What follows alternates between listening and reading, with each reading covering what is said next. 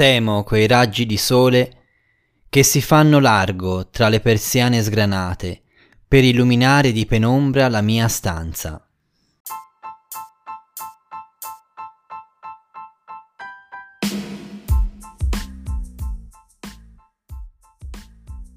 Benvenuto su Ore Contate, il podcast per chi vuole sovvertire la realtà con la poesia.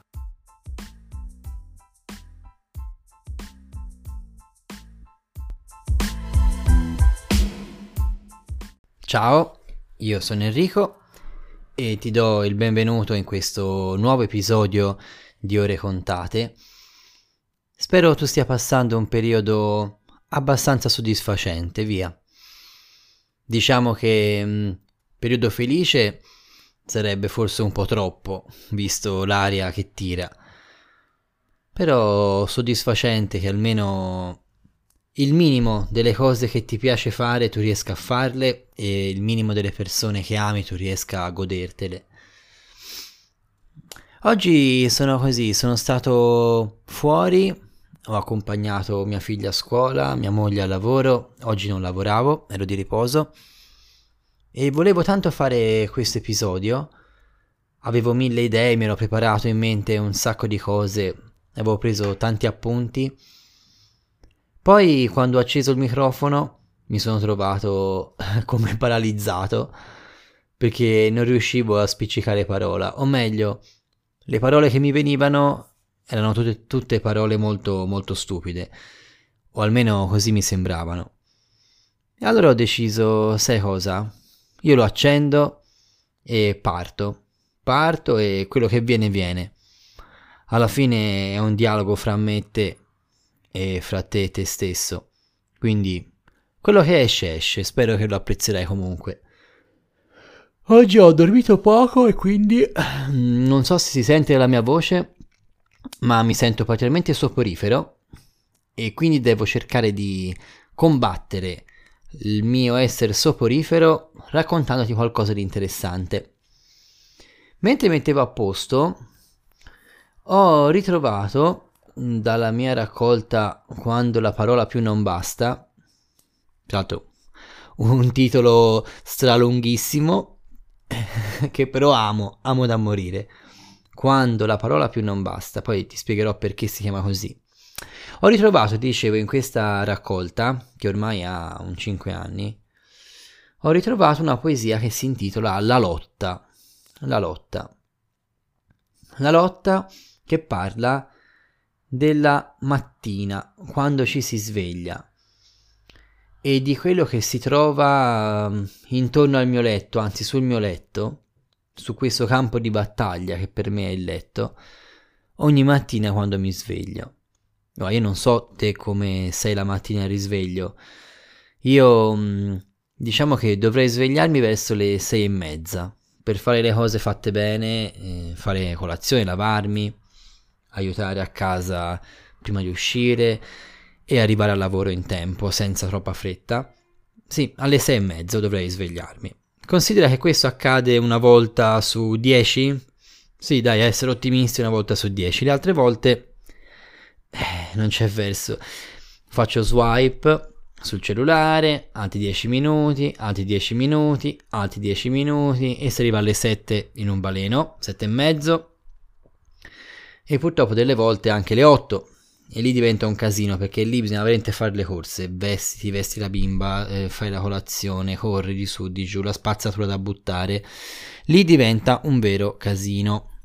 Ovviamente oggi è stata proprio l'ultima di queste opzioni, quindi mi sono svegliato tardissimo, ho fatto le corse, ma alla fine eccomi qua. Beh, che dirti. Temo quei raggi di sole che si fanno largo tra le persiane sgranate Così inizia questa poesia ed è la paura del risveglio. Non è la paura perché chissà che mostro, chissà che cosa, ma perché mm, affrontare la giornata tante volte ci fa paura, ci mette ansia, ci stressa, ci angoscia. Dillo come ti pare, il concetto è quello. E quei raggi di sole che dovrebbero essere una gioia, una felicità, molte volte diventano quell'abbaglio, quella ferita agli occhi che ti fa urlare fin dal risveglio che non vuoi svegliarti, perché ti attendono le tue responsabilità. E questa luce illumina la penombra della stanza con la sua penombra.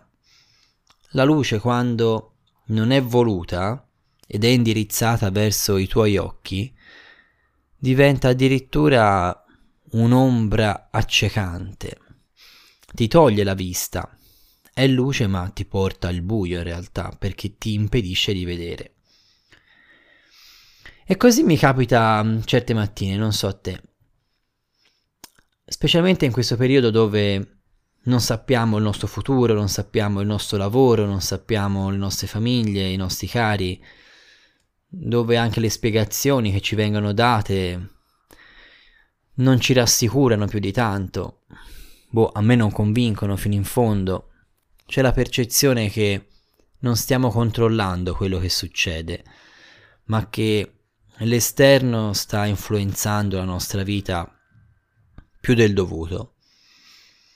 E così come nella società, nella vita sociale esterna, abbiamo questa lotta continua tra bene e male, questa lotta continua tra il giusto e lo sbagliato, anche solo senza dare un valore definitivo, ma una lotta tra due scelte da compiere, tra due strade da prendere.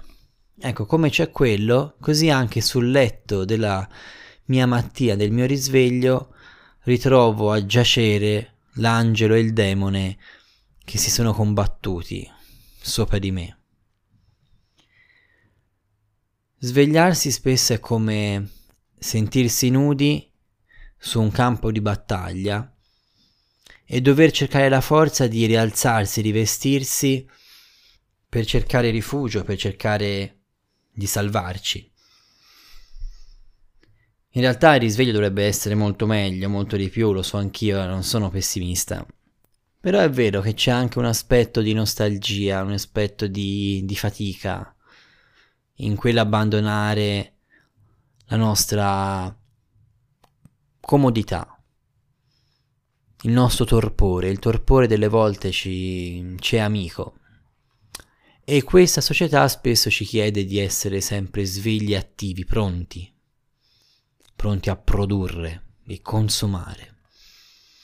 Beh, questa poesia parla così di questa vita ostinata che mi cerca, mi vuole, mi pretende, anche quando io me la dormirei alla grande, e chissà, forse le volte sarebbe anche meglio.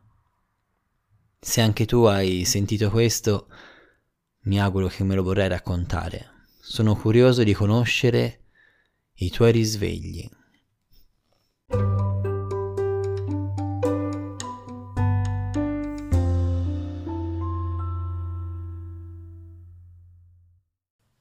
Temo quei raggi di sole che si fanno largo tra le persiane sgranate, per illuminare di penombra la mia stanza. È la vita ostinata che mi cerca, mi prende e mi avvolge, mi afferra per mano e mi chiama per nome. Così ogni mattina si rinnova la lotta tra l'angelo e il demone che giacciono sul mio letto. Non so chi vincerà stavolta. Oggi mi sento nudo sul campo di battaglia. Se ti è piaciuto questo episodio puoi continuare a seguirmi, supportarmi e sopportarmi sul mio canale Facebook Enrico Feri Poesia, su Spotify e sulle altre piattaforme di podcast con ore contate e magari acquistando i miei libri su Amazon. Un abbraccio grande dal tuo amico Enrico.